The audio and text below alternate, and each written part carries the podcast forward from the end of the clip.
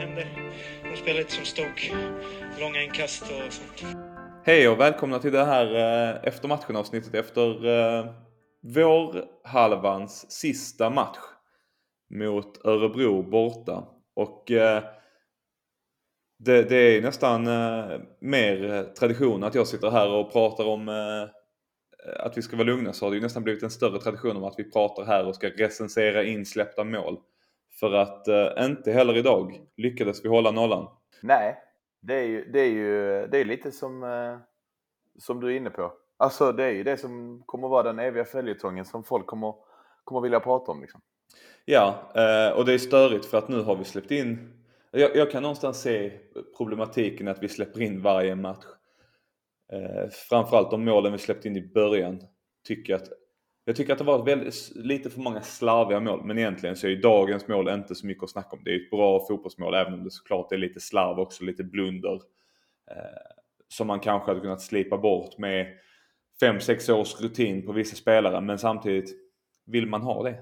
Vill vi ha, eh, vill vi ha en medelålder som är på den offensiva femman eller på den defensiva sexan som är liksom trettio istället? Nu vet jag inte vad vi hade, men det känns som att vi har ett ganska ungt, ungt lag generellt sett idag. Ja, men jag tycker också någonstans du får titta på att alltså, tjugohundratretton var det väl sist vi släppte in eh, nio, nio, ma- nio matcher i rad mål liksom. Och eh, det är ingen som kommer, jag kommer inte komma, jag har inte kommit ihåg det. Alltså först det kom upp i Discovery-sändningen att, att så var fallet liksom. Hade du sagt det till mig på förhand just så hade jag tvungen att kolla upp det och liksom bara, är du säker? Det kan inte stämma liksom. För att nu känns det som att det är hus i helvete och att det är så jävla illa med, med insläppta mål hela tiden. Och det är målvaktstavlor och han ska bytas ut. Och Johan Dahlin har varit redo. Ja, gud vet allt som har, har liksom florerat eh, runt, runt Malmö F F den senaste tiden. Och jag tycker någonstans att du kan inte, du kan, som jag sa förra gången också, du kan inte, du kan inte välja, välja och äta kakan och ha kvar den. Vilket hade varit fallet med att liksom spela Johan Dahlin och att Marco Johansson skulle stå på tillväxt fortfarande och ja, att han har gjort, utan du måste välja liksom. Ingen, ingen säger att vi ska byta ut Pavle Vagic efter de här matcherna. Eh, du nämnde det som nästa liksom, stora stjärnskott och det är väl ingen som, som säger emot dig på den. Däremot så gör han ju också ett par juniormisstag kanske där han dribbl, dribblar lite för mycket och tappar någon boll i farliga lägen som lätt kunnat straffa Malmö. Men sen gör han så mycket bra också. Och jag tror folk bara snöat in sig på just det här med insläppta mål och Marco och, och hela den biten. Så att jag, jag vet inte, ska vi inte bara stänga det nu? För jag menar, nu, nu stängde vi vårsäsongen. Vi har tjugo poäng, vi är serieledning. Eh, och eh, Marco Johansson har gjort det bra. Nej, jag tycker det är helt rätt. Jag, eh, det jag försökte säga innan, jag måste bara avsluta med detta. För det jag sa innan var väldigt osammanhängande, känner jag. Eh, men så här, ja, för man pratar om att vi har släppt in, eh, vad är det nu? Nio mål eller något i den stilen, tio kanske. Eh, eh, det, det är ju inte så att vi hade spelat alla matcher mål utan att släppa in mål. Vi har släppt in tre, fyra kanske max onödiga mål, men i övrigt så är det ju inte liksom, det är ju inte så att det hade varit en nolla i insläppta målkolumnen som, som, som vissa verkar ja, nästan diskutera, utan det, det är ju fortfarande vissa bra mål vi har släppt in som vi inte hade kunnat freda oss mot oavsett. Ja, jag höll på att säga liksom om vi hade Manuel Neuer i mål eller något sånt. Nej men precis, för jag var tvungen att gå, gå tillbaka och kolla tjugohundratretton års säsong där Gustav. Och då hade vi nio insläppta efter nio matcher. Och som jag sa innan, jag tror inte det är någon som kommer ihåg det som en dålig säsong. Däremot om du tittar på den tabellen också på, på antal insläppta mål så, så ligger vi tvåa när säsongen summeras på trettio insläppta mål. Det är bara Kalmar F F som har färre på tjugosex och vi vinner guldet. Och jag kommer inte ihåg vad Kalmar F F kom, kom tjugohundratretton. Tar du den på uppstuds? Vad Kalmar F F kom tjugohundratretton? Inte en susning.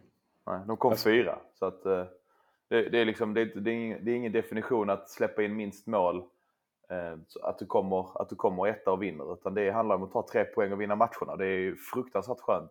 Som vi sa inför eh, den här dubbelomgången. Att, att tar, vi, tar vi tre poäng i båda matcherna så, eh, så leder vi allsvenskan oavsett vad. Och, och nu som vi sa sist, Markus tyckte det var skönt på tjugo poäng. Och jag håller med honom. Vi är... Eh, Vi är en tredjedel ifrån, ifrån liksom guld, guldpoängen sextio. Och, och, och ja, vi ska inte sitta här och bli långa om insläppta mål. För att det, det ämnet är så himla gjort. Alla har en, alla diskuterar det hela tiden, så att det finns inte som att det finns många nya infallsvinklar att komma med. Så jag tänkte egentligen gå vidare till det som kanske var mer, gjorde mig mer nervös mitt under matchen. Det var när jag satt och tittade på vilka spelare vi hade på bänken idag. Och det var efter vi redan hade gjort Nasi-bytet så, som jag kollade. För jag tänkte liksom, okej okay, men förändra matchbildsbyten. Då har vi Erik Larsson, eh, Frans Brorsen, Bonke, eh, Amin Sarr och eh, Björkqvist. Och, och, och jag tror att ganska många M F F-are som tittar på matchen idag tar liksom inte ens vilken position Björkqvist spelar på. Så att där kan man väl snarare prata om att på något sätt så är det väl ganska skönt att man vinner en match när man, när egentligen att Nanasi är ens bästa offensiva alternativ som man kan sätta in på från bänken. Amin Sarr i all ära, han är, han är duktig och kan bli bra, men ja, det är ju en bit att gå. Så att på så sätt så tycker jag också att det är jätteskönt att vi, vi lyckades gå därifrån med tre poäng och, och eh, ja, gå in i, i, i uppehållet som etta i tabellen fastän vi har en match mer spelad. Det, det påverkar inte mig. Jag tror faktiskt inte att det är så många som tittar på tabellen i, i de andra lagen som tänker att ja, de har faktiskt en match mer spelad, så att det kan inte riktigt räknas så som, som att de inte ligger rätta. Nej, för till syvende och sist så handlar det ju lite om vad, vad folk gör i omgång tretton när vi, när vi är ute i Europa och lyfter delar av, av vår trupp som vi förhoppningsvis bygger på lite nu också under, under fönstret som kommer öppna, men det kommer vi snacka lite mer om tror jag framöver. Nej, men jag, jag vet inte, vad säger du om, om insatserna idag? Jag tycker någonstans när man på förhand ser startelvan utan A C så, så känns det skönt. För att man hade liksom inte velat att han skulle slå upp någonting. Du vet, så här, att han hade varit med på bänken så hade det varit så här, om det stod ett ett då hade han ju varit den som blev inbytt. Och då hade man ju suttit med hjärtat i halsgropen på en liksom, allvarligare skada. Det var ändå väldigt positivt att han var ute och tränade vad det verkar häromdagen. Och då kanske fått någon liten känning liksom. Så, att, så att jag tyckte det var det bästa möjliga startelvan såklart. Och du, du var inne på det med bänken att det kanske inte var någon annan, någon annan heller. Men jag tyckte Lasse, Lasse gav ett stabilt intryck. Det var väl en gång där man liksom hoppade till lite på någon, någon, en situation om jag inte miss, missminner mig. Så jag tyckte jag Birmančević var, var väldigt pigg i första. Eh, och sen så framförallt som jag sa innan också. Pavle Vagic. Alltså man älskar ju det här. Ska vi kalla det internationella steget utan att höja upp honom allt för mycket. Men det här, det här drivet emellan. Att han liksom vågar komma in i en trång yta. Vågar ta för sig och, och liksom gå förbi sin motståndare. Eh, Det tycker jag är helt underbart att se. Och det är ju det som har saknats lite i, i, i M F F. Att vet här, ta sig förbi gubben. Våga vara i den trånga ytan. För det är där vi blir riktigt, riktigt farliga. När han hamnar i den situationen att han får bollen på trång yta. Två spelare behöver komma, komma nära. Då öppnar det upp ytorna bakom. Det är ju det, är det som Anel har gjort så himla bra. När, när, vi har, när han har liksom låst upp det med sitt, sitt passningsspel. Att han har hittat förbi två, tre linjer. Eller två, tre försvarare. Och kan du ersätta det med Pavle på mittfältet så är det ju ett steg upp liksom. För Lasse Nilsen visar att han besitter bra fötter. Frans Brorsen har bevisat att han sitter bra fötter nu. I alla fall bättre än tidigare. Vilket är extremt skönt. Så att, så att jag tror liksom med, med något, någon, något nyförvärv på mittbacken så tror jag inte, jag är inte helt övertygad längre om att vi behöver köpa någon, någon defensiv mittfältare. Nej, jag håller helt med. Jag tycker att eh, Pavle... Ja, dels som du är inne på den, den kvaliteten, men jag tycker också att han har hittat en bra balans i, liksom, i den defensiva mittfältsrollen, både hur mycket han kan trycka fram och, och även hur tuff eller hur mycket ankare han ska agera på i, i försvarsspelet. Där är det väldigt ofta, alltså problemet som vi hade med Merakip där till exempel var ju att han inte riktigt har ankarrollen i sig på samma sätt som, som Levick eller Bonke. Men de kanske i sin tur och kanske har lite svagare fötter. Så att, ja, precis som du säger, Pavle i den rollen kan ju bidra till ja, ytterligare en nyckel och låsa upp motståndarna när de låser an. Eller så som många lag har gjort nu på, på säsongen hittills. Eller när man punktar liksom A C eller Toivonen eller vem som nu spelar. Nej, men och sen så precis som du säger så, så just den här dimensionen att Pavle gör Erdal mycket bättre när han spelar med honom. Och han har ju varit bevisligen bra med A C också. Gör ju att det känns ju tryggt att ha en spelare som då, när A C skadar, skadar sig eller är skadad eller borta, så, så spelar han bra med, med Rakip, och när A C är med så spelar de ju bra ihop också och kan, kan till och med spela alla tre. Men eh, håll med om att det var extremt fint att se Pavle assistera Rakip till ett otroligt fint eh, skott, alltså fint mål, fint fotbollsmål liksom. Ja, man, man blir inte ledsen av det. Eh, det var ju en tweet som gick ut här inför matchen också som var att i startelvan idag så var det Marco har börjat i M F F när han var fem, tror jag. Anel började när han var fyra fem också. Och så både då Pav, Pavle och Erdal hade också börjat i runt den åldern någon gång, tror jag. Så att det var mycket, mycket M F F i dagens startelva. Man blir glad när man ser det. Man blir glad när det, när det leder till bra prestationer och inte bara liksom någon så här intvingad Malmö-koppling eller intvingad liksom talang som bara ska tryckas in, utan att det är kvalitetsspelare också. Och på tal om kvalitetsspelare ska vi prata om den nya bosniska landslagsmittfältaren Adin Alić. Snacka om att tysta folk som, som, som, som tvivlade inför matchen ändå. Det är, det är både en stark aktion att, att hålla undan försvararen i den, i den duellen när han får passningen. Och sen att driva förbi och ta skott, skottet i rätt läge. Sen är det ett bra, ett rätt bra läckert skott liksom. Sen... Så ska vi väl säga det också så att folk inte sitter och, och blir förbannade över att vi hyllar honom tok mycket. Han har ju ett inspel som ska vara på fötterna på Čolak när det står, när det står två ett. Det ska bara döda matchen återigen. Så att han får väl kanske jobba lite på det här nu under, under uppehållet och landslagsuppehållet med Bosnien. Att, att bli klinisk så att vi kan döda matcherna med Adin Alić också. Ja, men vi var ju inne på detta senast att där, han gör ju mycket bra. Han tar ju sig till mycket lägen och bevisligen så gör han ett mål idag efter tre minuter typ som, som, som, som är ganska svår aktion. Som du är inne på, han håller bort en back vid två tillfällen och tar ett bra avslut. Men han har ju ganska mycket upp och ner. Han kan ju mitt i en match gå ner till sin absoluta lägsta nivå. Och det är ju klart att det finns någonting där att, att slipa bort. Eller i alla fall höja den nivån för att ja, nu senast och, och även idag den passningen du nämner, det är ju kanske lite väl låg nivå ibland för att man ska känna sig helt trygg med att han ska kunna ersätta Toivonen eh, om han nu blir borta en längre tid. Men eh, ja, som sagt, lite självförtroende och ett par bra insatser och, och lite mer speltid så, så är det absolut någonting som kan, eh, kan bli bra inför framtiden. Ja, vi får inte glömma att han är tjugotre år också. Alltså fyller tjugofyra år, så att han är fortfarande ung, så att eh, det finns, det finns mer att ta av. Jag tror att jag tror att man måste ha tålamod med, med spelare som ändå besitter kvalitet, men någon som inte besitter kvalitet kanske som vi kan enas om nu, det är väl ändå Romain Gall, eller? Ja, eh, det är lite märkligt. Jag, jag eh, får väl erkänna här nu. Jag ställer mig här lite, lite sorgset och erkänner väl att jag hyllade ju Gall. Jag trodde på Gall väldigt, väldigt länge. Jag var nog en av hans sista så här försvarare i M F F-led. Eh, Men, men det finns ju ingenting där. Jag, jag kan liksom inte... Hur han har gått från det han var i Sundsvall, där han var väldigt bra, till det här är ju ofattbart. Vad serverade de honom i Sundsvall för mat? Jag, jag förstår inte. Nej, och det blev lite dystert att sitta och prata med motståndare när vi har vunnit, vunnit en match mot dem. Men han tillhör Malmö F F, för det är ändå så att någonstans på förhand sitter man och känner så här: det är för många sådana som kan avgöra släkten i värsta personer i motståndarlaget. Men Romain Gall såg man ju i princip inte på hela, hela matchen innan han blev utbytt. Liksom. Så att, jag vet inte, det, det, det, alltså, det, det kan inte finnas någon kvalitet. Jag tror att man har köpt grisen i säcken lite där från Malmös sida. Alltså. Man ville göra en, en, vad ska vi kalla det, Bayern München-värvning. Att plocka liksom de bästa spelarna från, från de här lite mindre lagen och ta dem till M F F. Men, men jag tror att man nog gick lite beta och det...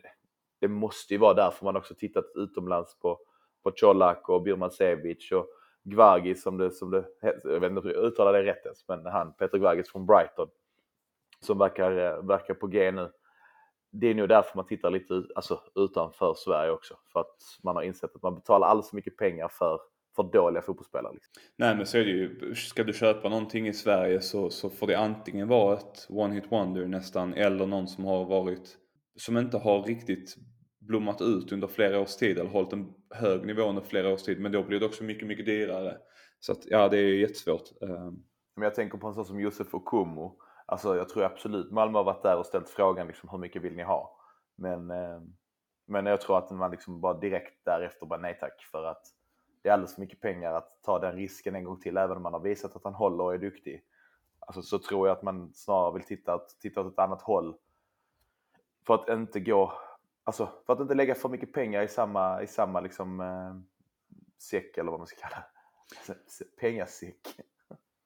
Men apropå spelare som har en hög prislapp som kanske inte riktigt presterar. Så, så Čolaks insats idag är ju inte hundraprocentig. Det finns ju...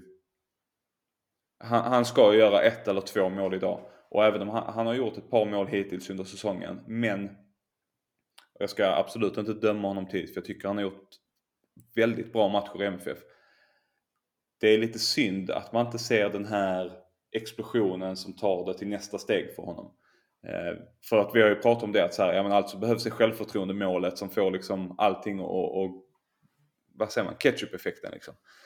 Eh, den hoppades man ju på senast nu när han gjorde två för någon match sen. Men, eh, men den uteblev idag. Trots bra lägen, trots avslutspositioner som, som hade kunnat leda till något bättre. Jag tror, jag tror, inte du ska, jag tror faktiskt inte du ska stirra dig enbart blind på, på Čolaks mål.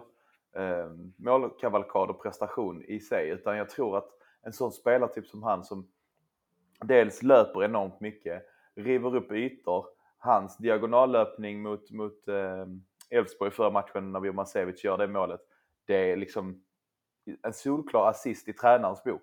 Vi som tittar statistik och liksom känner att men han borde göra mer poäng, han borde göra sig, han borde göra så, eh, vi, vi glömmer nog bort det. Där finns liksom extremt många detaljer. Sen så har jag tänkt på, jag vet inte om du håller med mig, men jag tycker liksom så här när man ser honom spela, det, det är det som är bra att se på tv, för då ser du väldigt mycket ansiktsuttryck och liksom även motståndarnas reaktioner efter situationer där han är inblandad. Han känns som en sjukt trevlig fotbollsspelare.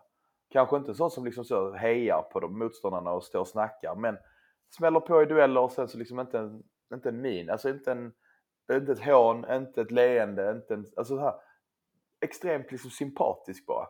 Blir han fälld så reser han sig upp direkt. Man har inte sett honom stå, stå ut med armarna och gestikulera och sånt. Är det något du har tänkt på eller är det bara... bara Nej men det, det har jag tänkt på. Han verkar faktiskt vara väldigt... Eh, alltså den enda gången ni har sett mycket, mycket känslor eller negativa känslor ska man kanske säga var ju mot Milosevic i, i A I K när de stod... Ja, de sa väl välvalda ord till varandra eh, som jag inte tänker återge här nu. Men... men utöver det så, så håller jag absolut med det du säger. Sen måste jag bara så här, alltså jag tycker ju inte att jag tycker inte att han har presterat dåligt. Jag hade bara gärna sett att han hittade den här rollen där han enkelt gör mål. För att som, som nia i M F F för den prislappen som det snackas om så ska han kanske göra fler mål och då ska han kanske vara med i skytteligatoppen. Sen är det ju alltid bra att han tar sig till lägena och ja, målen kommer komma. Men du Gustav, jag tror ju också att, att vi närmar oss vi närmar oss det här läget nu där det kommer komma publik och lite folk på läktaren och, och jag tror att han det, känslan är att han är en enorm sån eh, känslospelare som kommer kunna dra nytta av det där, alltså som ja, som den största av dem alla som, eh, som sitter här på väggen i, i vardagsrummet, Rosenberg eh, också gjorde när det var matcher med mycket publik och när han varit ute i Grekland och så i Pauk och Tyskland och även Kroatien så, så tror jag att man liksom gärna, gärna ser det publik på läktaren. Det gör ju alla spelare såklart, men vissa, jag tror Pavle Vagic är en sån som kanske bara så, han kommer gå in och leverera om det är tjugofyra tusen på läktaren och är lite E O-vibbar på honom liksom. Han behöver inte ha tjugofyra tusen som står manar på. Det finns ju saker att, att göra under sommaruppehållet, vilket på ett sätt kanske är skönt. Det finns liksom samarbeten mellan spelare som, som måste slipas på, samarbeten i backlinjen och även offensivt då. Men som jag var inne på innan, trots det så, trots det så ligger vi etta. Det, det är svårt, jag har svårt att sitta här och vara negativ eller sitta här och liksom vara allt för kritisk. För att som jag ser det så kan det nästan bara bli bättre. Visst, vi kommer kanske tappa en spelare som är extremt viktig. Vi har liksom fortfarande ett par steg framåt att gå innan vi är helt på topp och på den nivån vi ska vara på. Så det är ju det jag ser att vi gör under sommaren. Nej, och det, jag vet inte, någonstans känner ju jag så här att det är såna här matcher som, som definierar ett guldlag. Liksom, vi spelar inte superbra, vi spelar inte dåligt. Vi, vi tar ledningen, vi, vi borde gjort tre fyra ett innan, innan de kvitterar. Liksom, återigen en sån sak. Men, men vi går härifrån med tre poäng. En, en plastmatch uppe i Örebro. tre poäng och, och tjugo poäng efter nio omgångar. Det är ju det är mer än förväntat efter den försäsongen, den inledningen, cupfiaskot och allting liksom. Så att som vi alltid, som jag sagt innan liksom, man kommer inte komma ihåg Örebro borta för någonting. Men det är tre poäng in på kontot och det är det som, alltså det är det som till syvende och sist är det som kommer att avgöra säsongen liksom. Den som tar flest treor, det är ju jätteenkelt. Ja, på så sätt fotboll är inte svårare än så egentligen. Man kan snacka hur mycket man vill om, om hålla nollor, att det kommer att spela roll i Europaspel och så vidare, men, men, men så här, där vi är just nu i Allsvenskan så tycker jag att man kan som supporter vara lite mer positiv, se saker lite mer på, från den ljusa sidan. Vi ligger där vi ligger och, och vi har mycket, mycket kvar att utveckla fortfarande, så att... och därför var triumf idag en triumf för svensk elitfotboll. Och på, på det så ska jag väl kanske gå in med lite bröm här till Christoffer Karlsson, som jag tycker eh, gör en modig insats. Snacka om att vända kappan efter vinden. Du sågar honom i, i Messenger innan ju. Ja, men om du hade låtit mig bygga upp det här så hade du fattat eh, tonen och, och stämningen på det hela. Så här, jag tycker han gör en jättemodig insats. Jag tycker det är modigt att ta ett gult kort för att någon ställer sig framför frispark eh, på egen planhalva i, i liksom femtonde minuten, och för att någon petar bort bollen i tjugofemte minuten. För att där sätter man en ribba.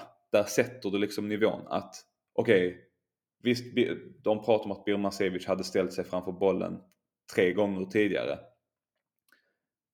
Men då måste man verkligen vara på hugget nästa gång någon gör en sån uppenbar fördröjning. Till exempel när Skovgård går iväg med bollen i handen och kastar den till en plats där frisparken inte ska tas, och sen klagar för att frisparken försöker, eller M F försöker ta frisparken från en annan position.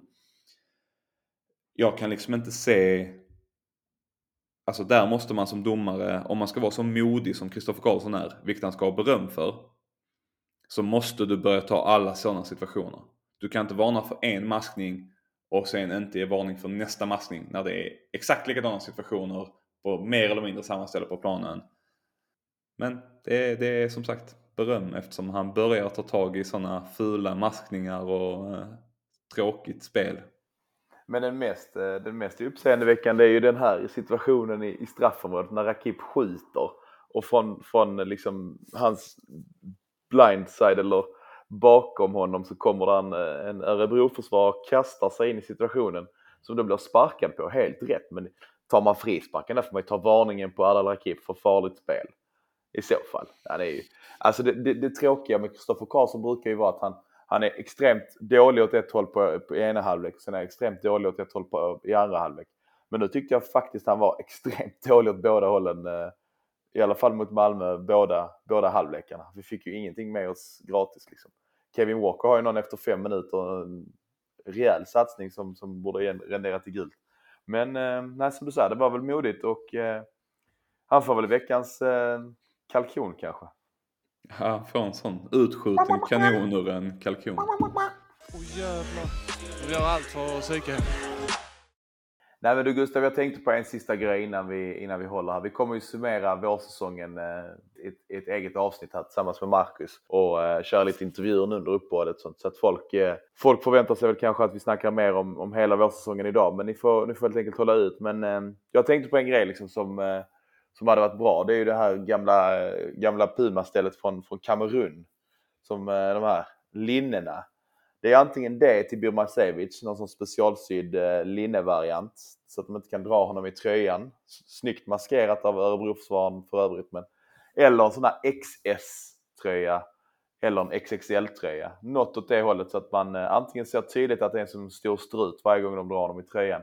Eller att ingen kan, ingen kan ta i honom. Nej, men den Kamerun-tröjan hade ju varit något. Det är svårt att få grepp om den, kan jag tänka mig. Och, ja, vi har ju redan Puma, så den li- kanske ligger i något gammalt lag, och den modellen kan vi bara färga den. Färga den, och glöm inte de tre strecken då, Puma, om ni hör detta. De här Öresundsbro-strecken.